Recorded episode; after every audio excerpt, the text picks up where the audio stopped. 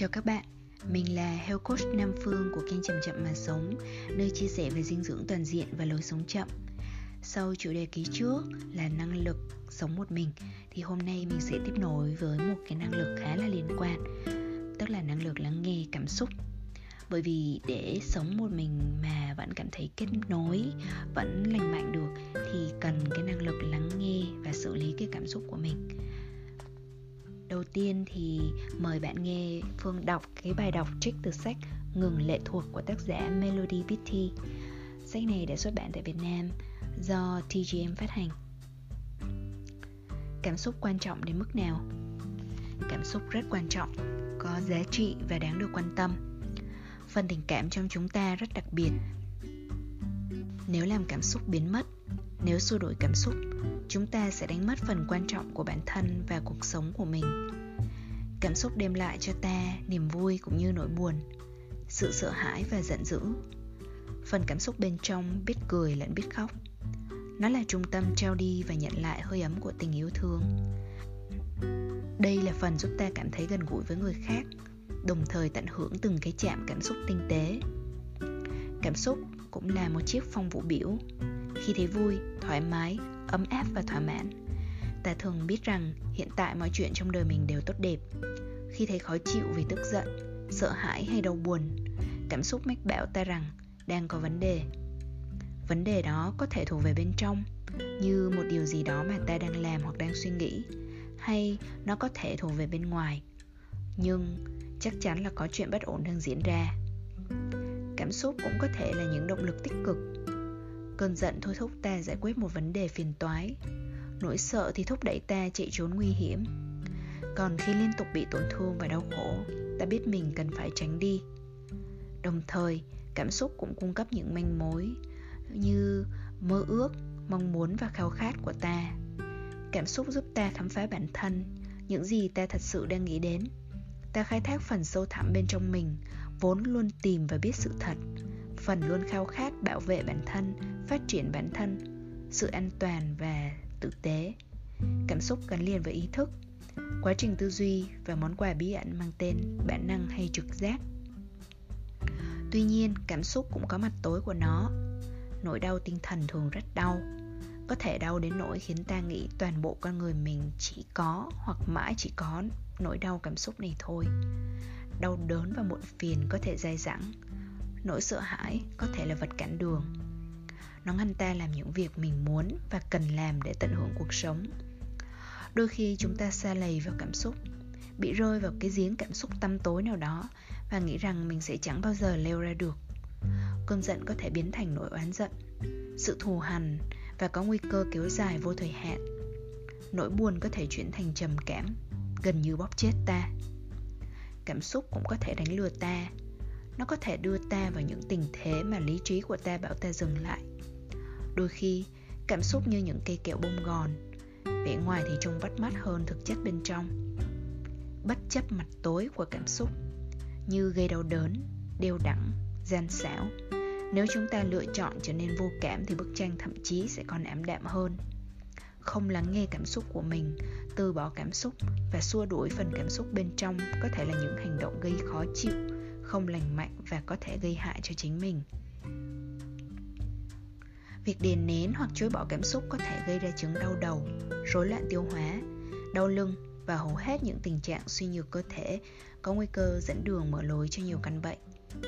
Đè nén cảm xúc, đặc biệt là trong giai đoạn phủ nhận của quá trình tiếc thương, có thể khiến ta gặp rắc rối với việc cuồng ăn, biếng ăn, sử dụng thức uống có cồn và chất kích thích khác, hoạt động tình dục vô độ, nghiện tiêu xài, thiếu ngủ ngủ quá nhiều, ám ảnh những hành động kiểm soát và những hành vi cưỡng chế khác.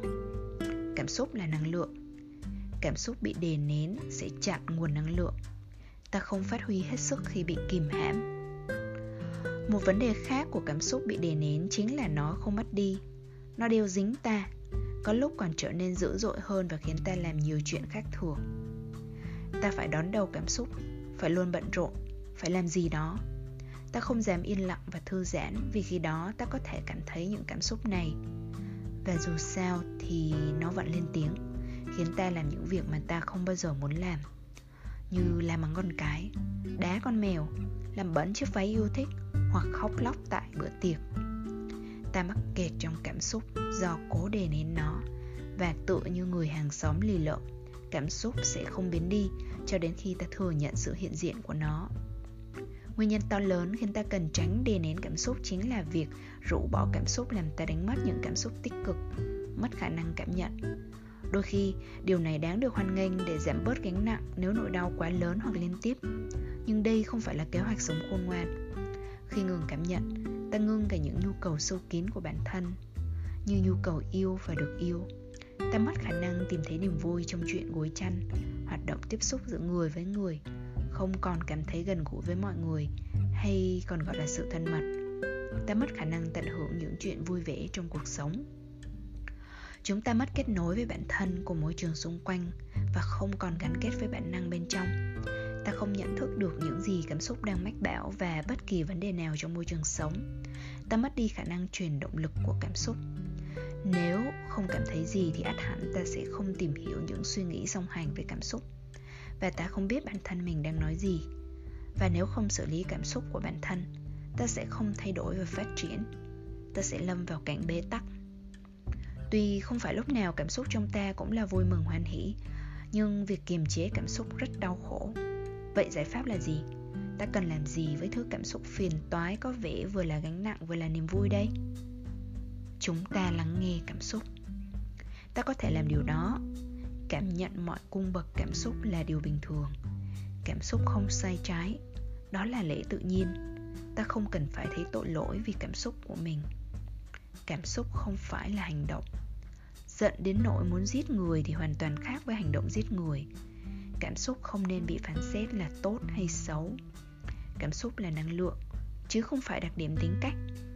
Người ta cho rằng có hàng trăm cảm xúc khác nhau từ cáu kỉnh đến khó chịu đến hồ hởi đến vui sướng và nhiều hơn nữa một số bác sĩ trị liệu đã chia danh sách này thành bốn nhóm tức giận buồn bã mừng vui và sợ hãi đây là bốn nhóm cảm xúc cơ bản còn lại là các sắc thái và những biến hóa của cảm xúc Ví dụ, cô đơn và xìu như bánh bao chiều rơi vào nhóm buồn bã. Lo lắng và hồi hộp là những cảm xúc biến hóa từ sợ hãi. Thích thú và hạnh phúc hợp với nhóm mừng vui. Bạn muốn gọi tên những cảm xúc là gì? Tùy ý. Quan trọng là bạn phải lắng nghe. Như thế không có nghĩa là chúng ta phải luôn sẵn sàng đón nhận hết cảm xúc này đến cảm xúc khác, hay phải dành phần lớn cuộc đời đắm chìm trong đó trên thực tế, xử lý cảm xúc có nghĩa là ta có thể thoát khỏi bãi lầy tức là nếu một cảm xúc, nguồn năng lượng trỗi dậy trong ta ta lắng nghe nó, ta dành vài phút công nhận cảm giác này và chuyển sang bước tiếp theo ta không loại bỏ, không ngăn chặn, cũng không trốn tránh. Đừng tự nhủ rằng, đừng có cảm giác đó, hẳn mình có gì không ổn rồi. Ta không phán xét bản thân vì những cảm xúc mình có. Ta trải nghiệm cảm xúc để dòng năng lượng đi qua cơ thể và thừa nhận đó là năng lượng cảm xúc của mình. Ta nói, không sao cả. Và kết thúc bài đọc rồi. Để cho dễ hiểu hơn thì mình sẽ diễn giải lại một chút các ý của tác giả nhé bởi vì bạn biết sao không? Đôi khi mình đọc một cái cuốn sách thì ờ, mình ờ, sẽ nhận thấy là những cái gì mà tác giả đang cố gắng nói với mình nó có một cái độ nén thông tin nhất định. À, và mỗi cái dòng đấy có khi là phải bể nhỏ ra. Mà bể nhỏ ra và giải nghĩa nó được thì còn còn tùy thuộc vào cái năng lực hoặc là cái cái cái um, cái khả năng mà chịu khó suy ngẫm của mỗi người nữa thì ờ, đây không phải là một cái lớp học về cảm xúc bởi vì phương cũng không phải là một chuyên gia cảm xúc. Tuy nhiên thì mình sẽ cố gắng diễn giải để giúp cho các bạn hiểu hơn một chút. À, nó có thể là chỉ là cái hiểu của phương thôi. Còn nếu như mà các bạn có những cái hiểu khác thì các bạn cứ chia sẻ cho phương nhé. Bây giờ thì ờ, mình cùng nói về ba cái vai trò của cảm xúc mà tác giả muốn nhắc đến. Cái thứ nhất là vai trò của một chiếc phong vũ biểu, tức là nó cho thấy tình trạng thực ở trong cuộc sống của chúng ta.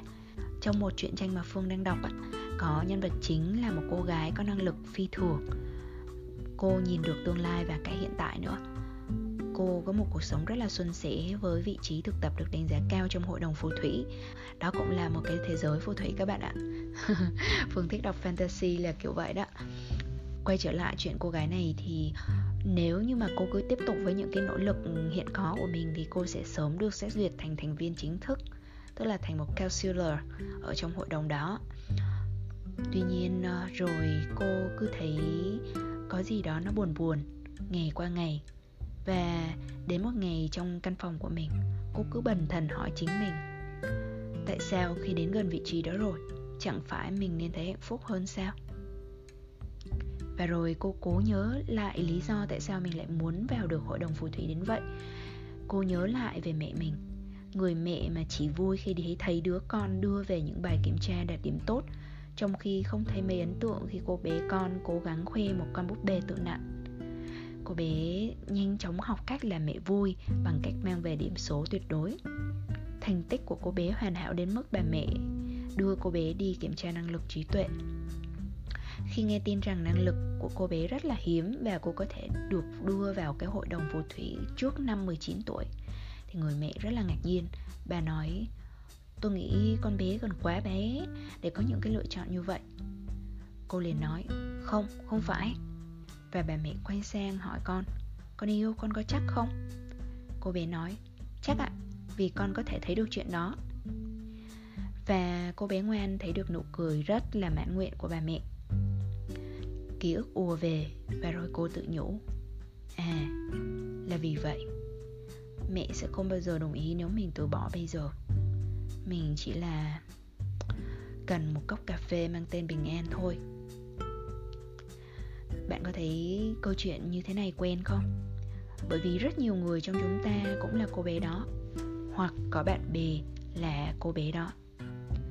Ta làm tất cả mọi thứ mà mình nghĩ là mình nên làm hay bố mẹ, thầy cô cho rằng mình nên làm.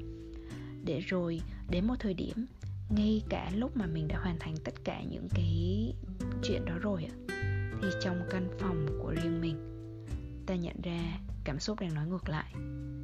Như cô bé kia thì tự hỏi, chẳng phải mình nên thấy hạnh phúc hơn sao? Theo bạn thì cảm xúc có phải là thứ mà mình áp dụng quy luật của những cái nên như vậy hay không? Hay là ta nên lắng nghe xem chuyện không ổn ở đây là gì. Cái vai trò thứ hai mà tác giả bàn đến là cảm xúc cũng có thể là những động lực tích cực. Cơn giận thì thôi thúc ta giải quyết một vấn đề phiền toái nào đó nè. Nỗi sợ thì thúc đẩy ta chạy trốn nguy hiểm nè. Và khi liên tục bị tổn thương hay cảm thấy đau khổ thì ta biết mình cần phải tránh đi. Đúng là như vậy đó. Bạn có nhớ phim Inside Out phim hoạt hình của um, Disney ấy. Ở đó thì có các nhân vật cảm xúc như là bạn giận thì màu đỏ nè bạn ghê tởm thì màu xanh lá nè bạn vui vẻ thì màu vàng nè.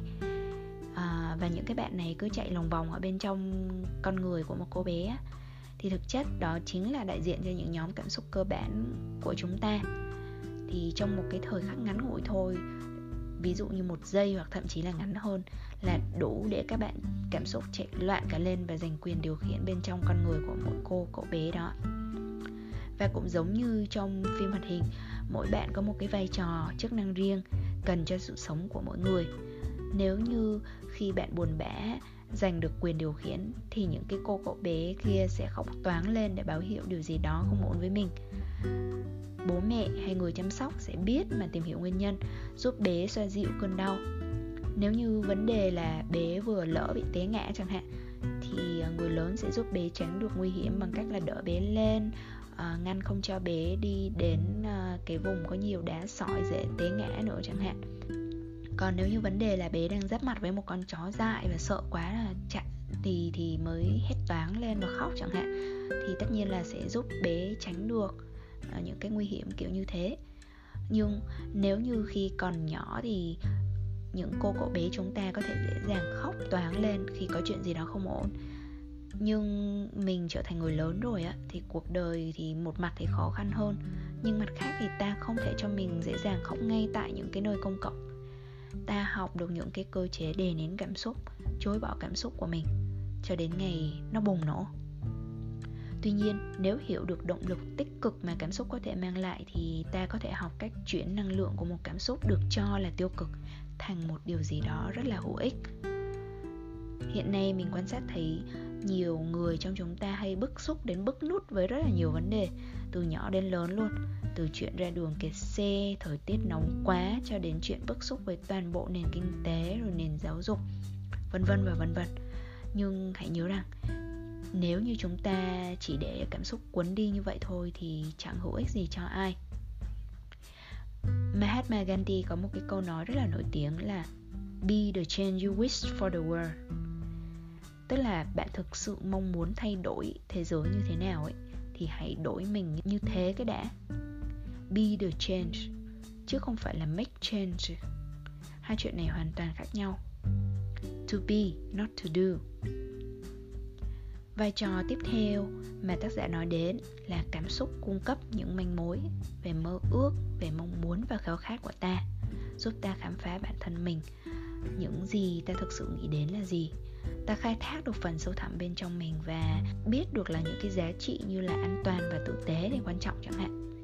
Yeah, có rất nhiều thông tin được nén lại chỉ trong những vài dòng mà mình vừa đọc thôi mình thì thấy rất là rõ cái mối dây liên kết giữa cảm xúc và những gì mình thực sự cho là quan trọng.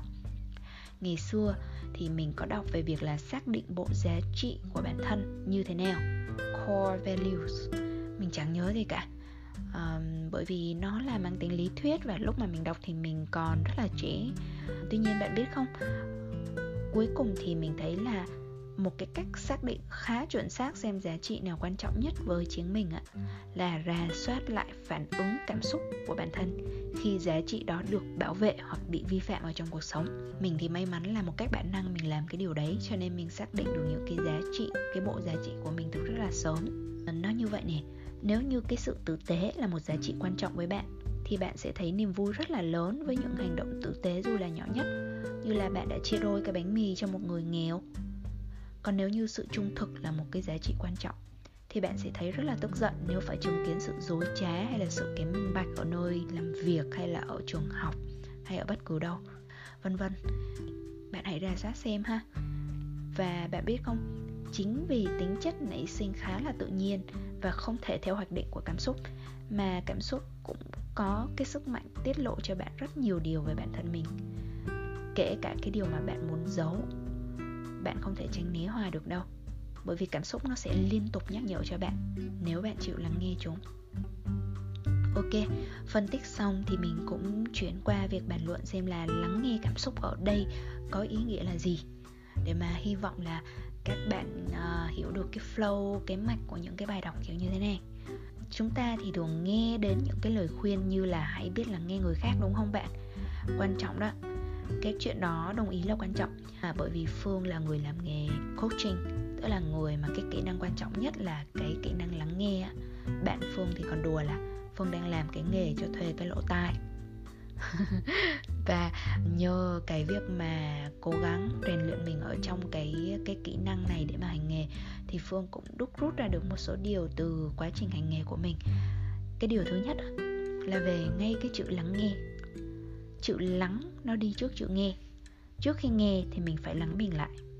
Cho dù là đang cố gắng nghe người khác hay nghe điều gì đó trong mình, từ lắng cũng gợi đến những cái hình ảnh như là ly nước ép táo.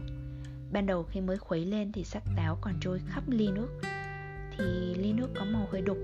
Bạn không thể nhìn ra được cái gì ở bên trong. Nhưng mà chỉ cần bạn để yên một lúc không khuấy nữa thì sắc táo chìm xuống, thì mình sẽ thấy ly nước rất là trong tương tự với mình, thì nếu như mình cảm thấy là đang có một mớ cảm xúc lình phình trong người thì đừng cố gắng làm gì cả. Cái tốt nhất mình có thể làm là ngồi yên đó, lắng xuống hay nằm xuống cũng được, thở đều đặn thôi và để cho cảm xúc lắng xuống. Cái cảm xúc đó chính là cái sắc táo mà đã ở đáy ly. Mặc dù nó vẫn sẽ còn đó, nhưng riêng cái việc mà mình để yên cho nó lắng thì nó đã giúp là không làm đục đi cái tầm nhìn của mình xuyên qua cái ly nước ép táo nữa tức là ở đây là khi mà bạn chịu khó, không có tập trung vào cái việc cứ phải làm làm làm làm mà chỉ ở yên đó thôi ạ, thì nó đã giúp cho bạn nhìn rõ được hơn những cái gì ở trong mình và từ đó tránh được những cái quyết định rất là sai lầm ok, có thể một số bạn sẽ thốt lên, nói thì dễ đó nha, nhưng cảm xúc của tôi thì cực kỳ mạnh này nó không phải là cái đám sắc táo nữa mà là như một cái thác lũ luôn. Thế thì phải làm sao bây giờ? Mình thì cực kỳ chia sẻ chuyện này với các bạn là đằng khác. Đôi khi mình vẫn thấy bản thân như thể sắp bị cuốn phăng đi bởi các cơn cảm xúc đó. Nhưng mình cứu được bản thân không làm nhiều chuyện rồ dại, chỉ bằng cách nhắc mình những cái câu như sau nè. Mình không phải là cảm xúc. Cơn giận này không phải là mình. Nỗi buồn này không phải là mình. Mình lớn hơn thế mình lớn hơn thế rất nhiều. Nghe hơi buồn cười đúng không? Ý mình là tất cả những cái cảm xúc đó cũng là một phần diễn ra trong mình nhưng không hoàn toàn là của riêng mình. Ai mà chẳng có. Và nó như là những cái áng mây cứ lần lượt trôi đến rồi trôi đi. Còn mình là bầu trời cơ mà. Tâm hồn mình, con người mình rộng lớn hơn thế rất là nhiều. Còn nếu chuyện này không hiệu quả nữa, nước mắt thì vẫn cứ lăn dài ra chẳng hạn thì mình sẽ chọn phương án gọi sự trợ giúp của người thân và tâm sự nỗi lòng thôi. Chuyện này thường thì cũng khá hiệu quả nếu như mình có một người bạn biết cách lắng nghe. Mình sẽ chọn một người bạn kín đáo và biết tôn trọng cảm xúc của mình. Tôn trọng ở đây á, có nghĩa là không phủ nhận nó theo kiểu nói mình không nên cảm thấy như thế này mà nên cảm thấy như thế kia. Có nghĩa là không giúp mình trốn tránh nữa không yêu cầu mình phải loại bỏ cảm xúc hay là đánh lạc hướng cảm xúc của mình bằng cách rủ rê mình đi đâu đó, làm gì đó để giải sầu, mà đơn thuần là ở đó và giúp mình nghe ra những cái gì mình nói. Và nếu mà tinh tế thì còn giúp mình nghe ra được những cái gì mà mình chưa nói nữa cơ. Tất nhiên là thi thoảng thôi thì mình mới kể lệ như vậy chứ bạn mình có phải cái thùng rác đâu. Có qua thì có lại, có lúc á, bạn mình cần thì mình lại ở đó, cho bạn mình chút bầu tâm sự và mình nhận thấy rằng cùng là cảm xúc như vậy, mình càng tìm cách diễn đạt chính xác về tên gọi cảm xúc mình đang có thì mình càng cảm thấy bớt tác động của cảm xúc đó lên mình hơn. Ngôn ngữ tiếng việt phong phú lắm các bạn ạ. Mình có thể tìm thấy vô vàn từ cho vô vàn sắc thái cảm xúc khác nhau cơ mà. Và cái việc gọi tên đúng có nghĩa là mình đã lắng nghe và nhận ra được đúng cái cảm xúc mà mình đang có mình tin là các bạn à, những người đang nghe audio này đến đây á, thì cũng có thể làm được những cái điều tương tự như vậy. Chúng ta luôn có thể làm được như vậy luôn phiên trong vai trò người nghe và người nói.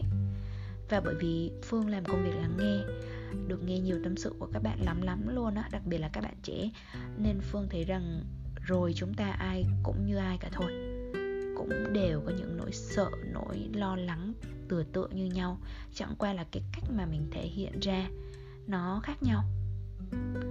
Và phương trở nên tự tin với mình, không phải là bởi vì là phương nhận ra là mình là người tốt hơn người khác, mà đơn thuần là mình biết rằng là những cái người khác cũng có những cái cảm xúc ngốc nghếch, rồi sợ hãi, rồi lạc lối y như mình thôi. Kể cả người nổi tiếng và thành đạt đến đâu thì cũng có đầy lúc như là một đứa trẻ luôn. Chắc chắn với bạn là như vậy cuối cùng thì điều mà mình muốn chia sẻ thêm với các bạn ở cái chủ đề này á là về việc không phán xét cảm xúc. Hãy nhớ về những cái người bạn dễ thương trong phim Incel và chức năng riêng của họ nha.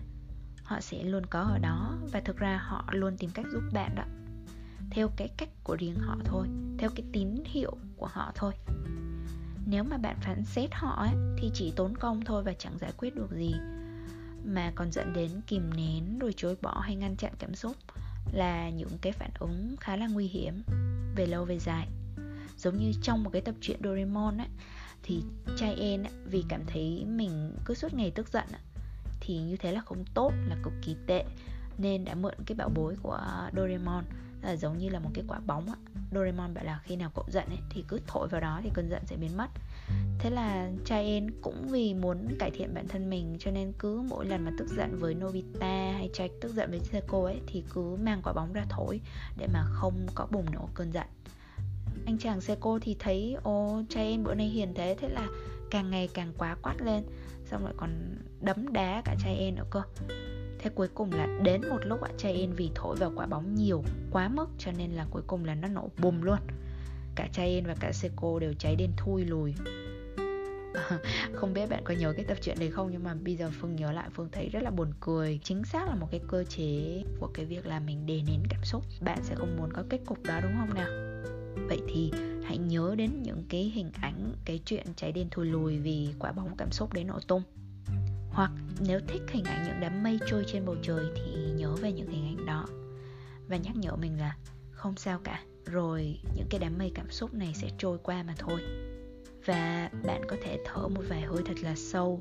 Thở vào thì đưa hơi thở xuống thẳng và đan điền ở dưới rốn. Thở ra thì để cho hơi thở được thoát ra bên ngoài, chậm chậm và từ tốn.